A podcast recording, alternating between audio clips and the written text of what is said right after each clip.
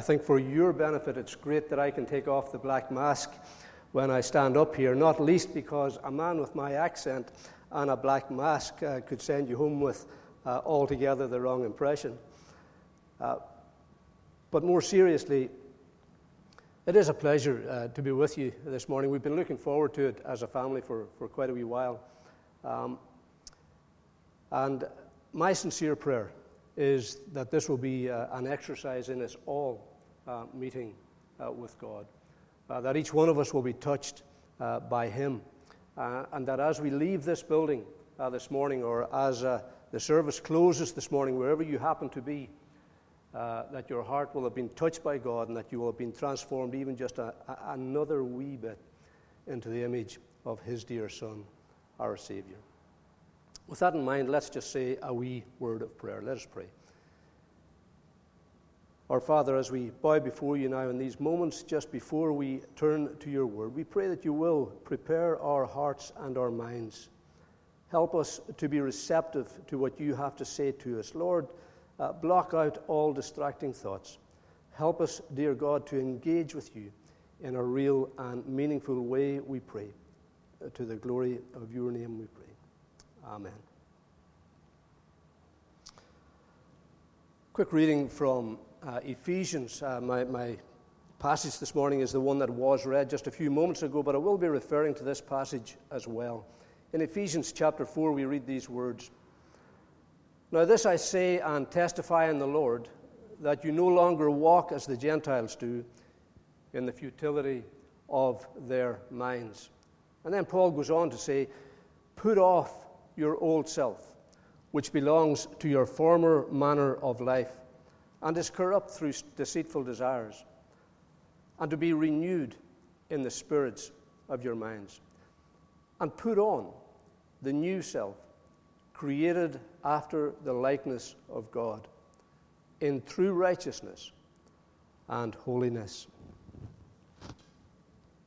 Friends, I'm sure you will agree with me when I say that armchair experts would make uh, uh, an interesting uh, subject. And uh, I'm sure somebody somewhere, if they haven't done it, they must have at least thought uh, about doing a PhD on the subject of armchair experts.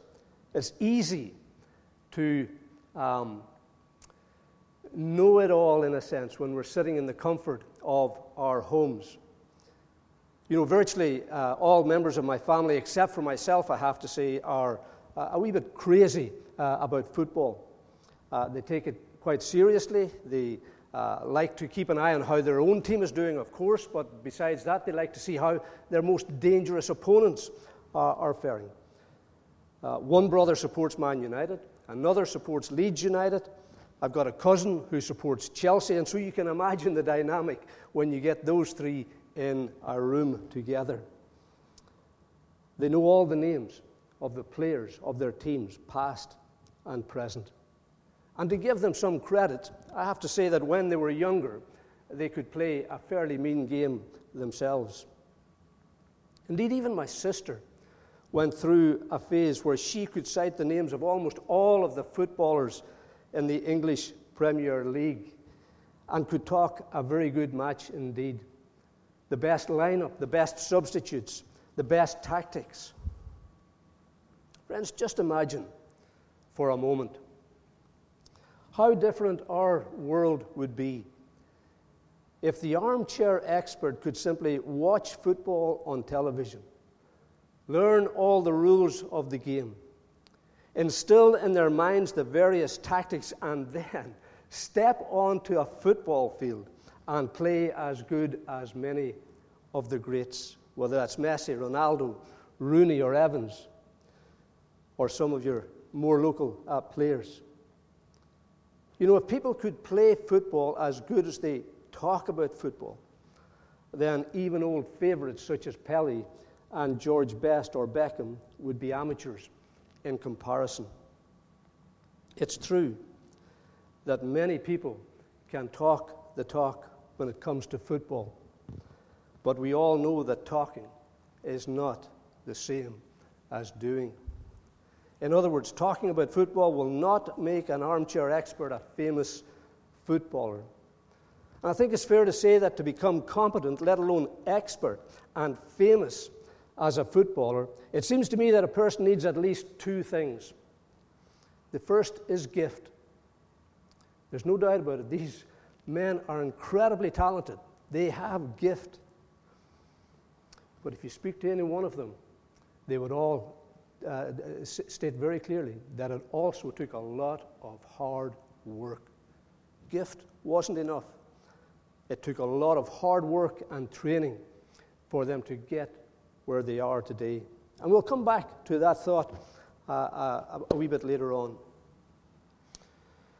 In this first chapter of his letter, Peter sets out to encourage his readers, people who have been dispersed uh, through the various nations, and he, he tries to encourage them by explaining to them the doctrine of salvation. What an incredible thing to use to try and bring encouragement to God's people. Simply talking to them about the greatness of their salvation, the doctrine of salvation, pointing out just how incredible it is, how even the prophets who spoke about it longed to see it in their day. How even the angels are fascinated by it as they look down from on high. What I find interesting, though, about Peter's teaching methods is that immediately following his words of encouragement, he goes straight on to give his readers a, a wee nudge, if I can put it like that, a wee nudge to take some relevant action. He encourages them to live as obedient children. He emphasizes their need to be holy. Now, again, I, I think many of you will agree with me when I say this. Uh, holiness is a, possibly an, an inexhaustible subject. Uh, certainly, volumes have been written on it over the years. And it seems to me that many Christians fall into one of two categories regarding their view of holiness. On the one hand, uh, some suggest, especially in our uh, postmodern times, that what really matters is being true to yourself. That's the, the subjective argument, if you like. Just follow our own hearts. In other words, if God has accepted me as I was, yet a sinner, then our new life in Christ is one that should be lived out in the freedom of the grace of God and the freedom that Christ has given us. Any attempt to force yourself to keep a set of rules that are foreign to you is considered uh, simply a denial of God's free acceptance of you and your authentic existence. Indeed, some who hold this particular view may even object that to, to tell Christians they ought to live by a set of rules is, is nothing short of legalism. On the other hand, others suggest that holiness is the application of God's rules or God's laws to our Christian lives. For them, God's law, though summed up by Jesus in, in uh, those concise words of love God and love your neighbor, the whole law of God, certainly the moral law, is still applicable to the child of God today and should be part and parcel of what directs our lives. One accuses the other of legalism, the second accuses the other of liberalism or licentiousness. So, just how are we as Christians to live? How can we live in a way to please God, a way that avoids both legalism and liberalism? Is it about being true to ourselves and living in God's free grace? Or is it about keeping the rules? Is it about obeying God's commands, having been saved by God's free grace? Friends, I want to just lay my cards on the table right from the outset and say it's not as simple or as black and white as that. And I want to suggest that it's really both it's an amalgamation of both of these views. If you think about it, it is about being ourselves. It is about being authentic. After all, uh, God knows us and nothing is hidden from Him. Therefore, pretending to be something we are not just won't work. The external applications of rules simply won't work. However, and friends, this is, this is a, an important qualification. However, it seems to me that if the Christian life is about being ourselves, then surely it ought to be about being our new selves that Paul talks about in Ephesians. Our reborn selves, living out the principles and the rules of God that the Bible tells us by virtue of the Holy Spirit taking up habitation in our hearts. Those rules and regulations have now been written on our hearts. They are now part and parcel of our new nature.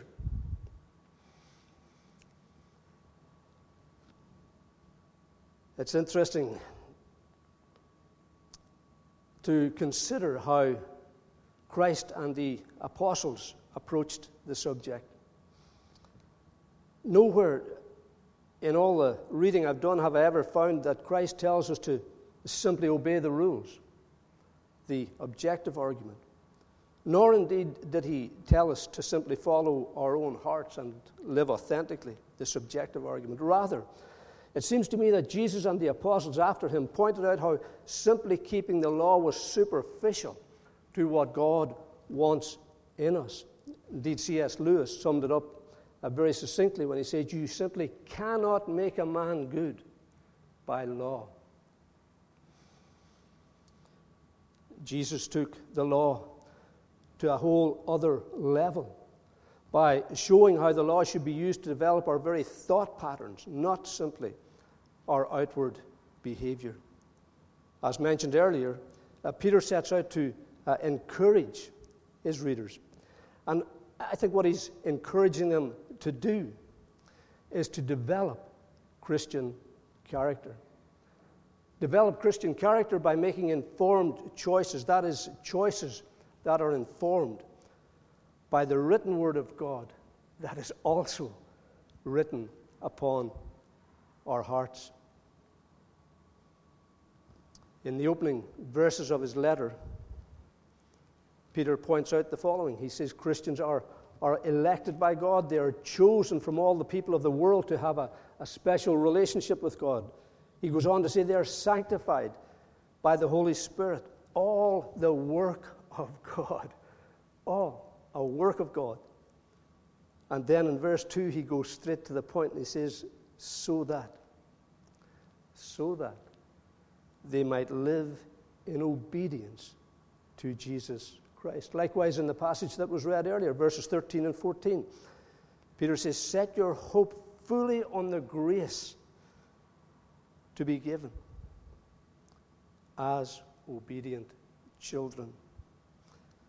However, one may interpret the concept of holiness, friends, it is clear that for Peter, encouragement in our salvation, confidence that we are saved, hope in God's redeeming grace, free and unmerited, are connected to our behavior. They are connected to our conduct and the sort of characters that God wants us to be. He wants us to be holy. Look again at verses 13 through to 16 if you've got your Bible with you. Therefore, prepare your minds for action. Be self controlled. Set your hope fully on the grace to be given you when Christ Jesus is revealed. As obedient children, do not conform to the evil desires you had when you lived in ignorance. In other words, be your new self, not your old self. Be authentic to your new self. Verse 15 goes on. But just as he who has called you is holy, so be holy in all you do. For it is written, Be holy, because I am holy. But, friends, I'm only, it's only possible to touch on this subject this morning. So, setting aside uh, the fact that holiness is a gift, it is something that God imparts to us. Also, setting aside the fact that holiness is commanded, which it clearly is. I want to consider just two elements to true obedience or holiness this morning. The Bible talks about putting off certain behavior and putting on other behavior. And this putting off and putting on is expressed by Paul in his letter to the Ephesians that I read just uh, earlier on. But they're also seen here in 1 Peter. Firstly, let's look at putting off as part of character building. Peter says this Do not conform to the evil desires you had when you lived in ignorance. Paul simply says, Put off your old self. Because I have to confess that where I had limited or little understanding of temptation before I was saved, I certainly know what temptation is today that I am born of the Spirit of God. The true child of God understands better than the unsaved just what temptation really is. Yet, it is his or her desire to live for God and to be obedient to Him. The problem, of course, is what Peter describes as the evil desires you had when you lived in ignorance. And Peter is urging his readers not to conform anymore to these desires or to, to put off their old way of doing things. I think it's fair to say, those of us who have been on the Christian road for some time now, the old desires don't instantly go away. Of course, some may, but there's still an old nature to contend with. But we are not to give in to them. Again, I wouldn't like to scrutinize this particular statement to the nth degree, but to some extent, dear friends, we are the sum of the choices we make on a daily basis. You see, I believe it is possible for the child of God to conform to old desires, even though he or she has the Spirit of God living in them. When temptation comes, the child of God has a choice to make. And of course, we read that no temptation besets us, but God has prepared a way that we can escape it. But when temptation comes, we have a choice. We can either give in to the old desires or we can resist those desires.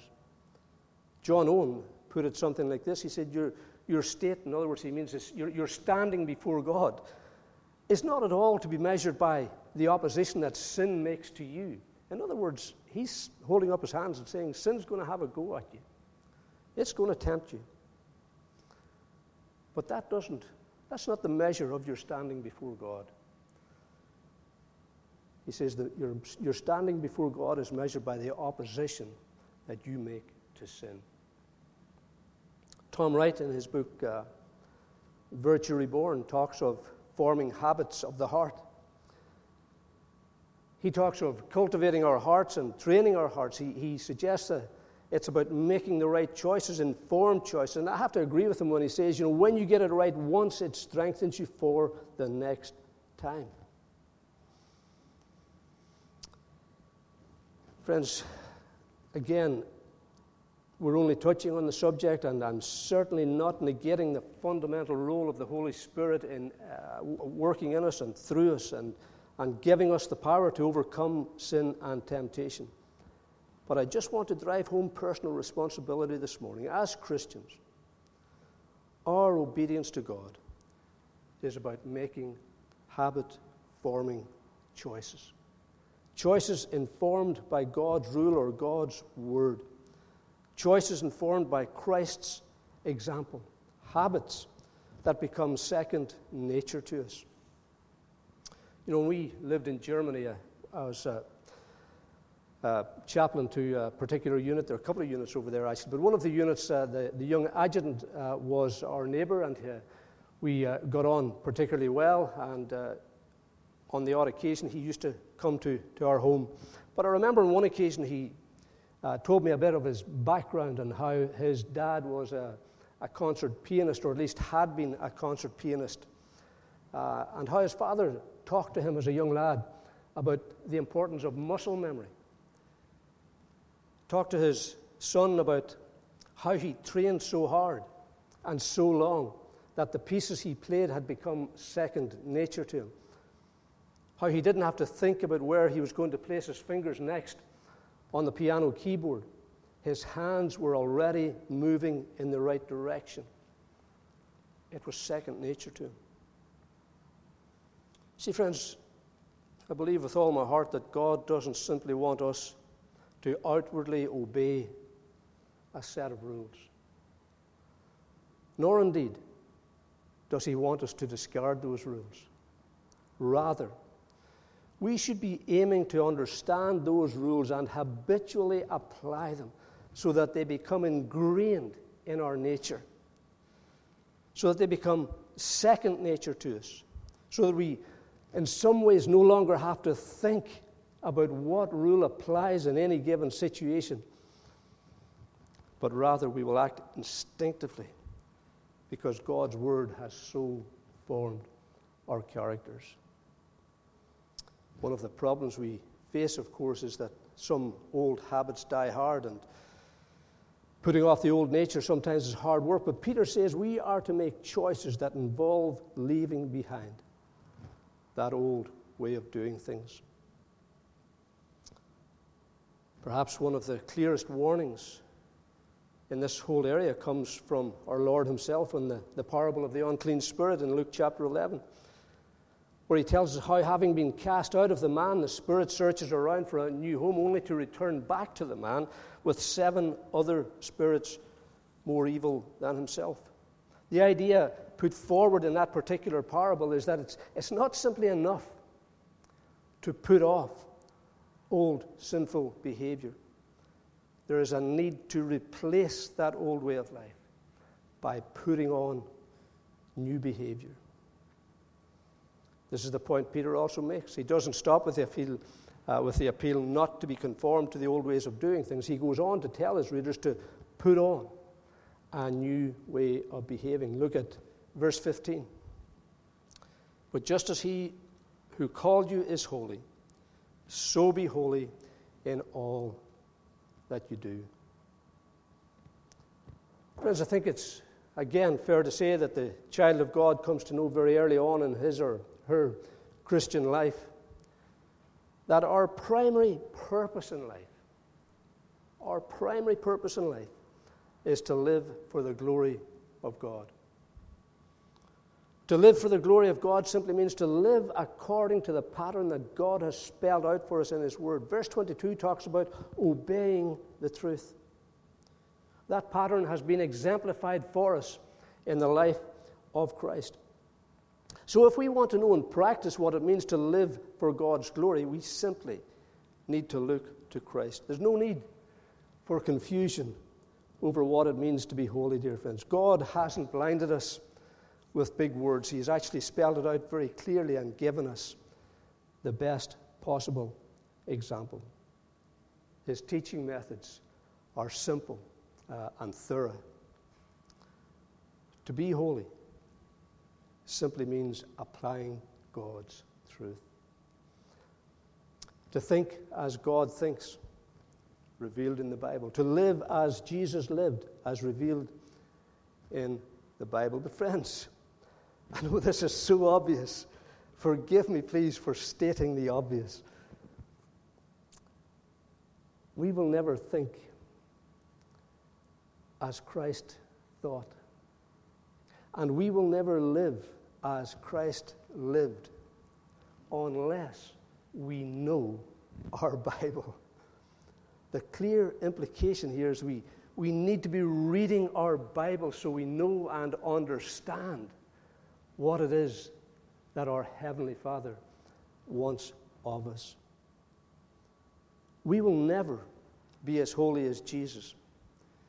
But a number of things are absolutely clear. We are holy. We are holy by virtue of the fact that God has called us and He has saved us. He has chosen us out of the nations around us. Secondly, we are commanded to be holy. A lifelong process of growing in God's grace, growing as God's children. And the third one is we can be holy. We don't have to despair at our mistakes. We don't have to give up. We can be holy, not least because the Spirit of God is living in us, not least because the Bible teaches us how.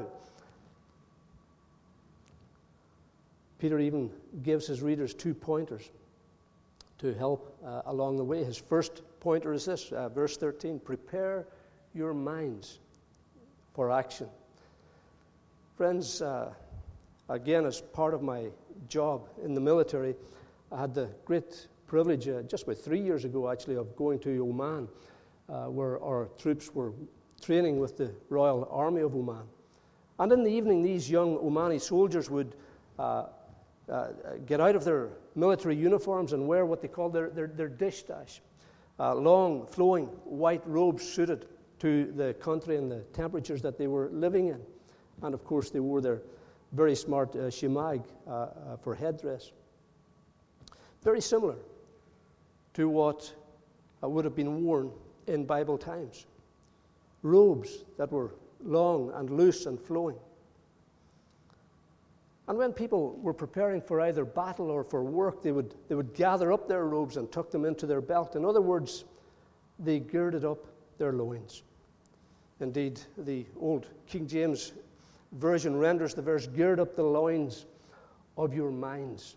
Prepare your minds. Gird up the loins of your minds. This is a the simple and uh, extremely practical illustration that Peter gives his hearers. It means we, we need to be in a, a ready state. As Peter puts it, we need to gird up the loins of our minds, prepare our minds, discipline our minds, train our minds for action. And again, dear friends, I have to say there's no mystery as to how this is done or how this is achieved. It is achieved through regular and consistent prayer. It's achieved through regular and consistent reading of God's Word, and in light of those two, making informed choices that become habit forming and second nature. It all starts with what we feed into our minds. And the more of worldly things that we feed into our minds, the more we are going to live out those principles. But the more we feed our minds on the things of God, whether that's through reading the Word of God, whether it's through reading Christian literature, whether it's through listening to, to pods, uh, iPods, or whatever they're called, whether it's listening to, to, to talks or, or, or uh, whatever it is, whatever it is that we're using to feed the right stuff into our minds, that's where it all begins. What we feed on affects our thinking, and what we think affects our actions. And habitual right thinking and right actions produces character. Peter goes on in verse 13 to say, Be self controlled. Or, as one translation puts it, be sober minded. It would seem that what Peter has in mind here is the idea of avoiding becoming intoxicated with the cares of this life. And friends, we've all been there, haven't we? The cares of this life and the worries that family life brings, the worries that COVID brings, the worries that the next job prospects are going to bring. We've all been there. Worrying, becoming intoxicated with the cares of this life. Friends, these cares can dull our minds to God's ways and God's desires. These cares can make us unfruitful. They can even lead men into temptation, lead them away from their walk with God. I love further application that John Gill in his commentary brings out on this point. He talks about being intoxicated with errors or false doctrine. Surely, dear friends, a problem in our day. Gill talks of how errors from the pulpit or errors in our understanding of the scripture or false doctrine can, as he puts it, lull men to sleep. No threat, no challenge, just something easy so that we can lull, be lulled to sleep. Can render us incapable of serving Christ and His church. So then, the warning is be sober. Learn to discern false teaching. Learn to discern false doctrine. Friends, by way of conclusion, and I, I do emphasize again, we really are only scratching the surface on the whole issue of, of holiness and developing Christian character. But I suggested earlier that watching football on the television will not make the armchair expert a famous sports personality. Simply watching football will not make you or me a competent uh, sports, sports person. Knowing all the names of the best players and knowing all the best maneuvers in the game will not make you this generation's George Best or David Beckham. Two things are needed to be a premier class footballer the first is gift, and the second is hard work. And the same principles, I believe, apply to developing Christian character. First, we need the gift the gift that God alone can give, the gift of salvation, the gift of new birth. Indeed, as I've already said, the gift of holiness that is ours through our spiritual connection with Christ. But secondly, we need to work hard. We need to work hard, dear friends, to develop our new characters. We need to know when to put down that secular magazine or turn off that secular program and listen or, to or read something that is more edifying. Friends, there is no mystery to how it's all achieved.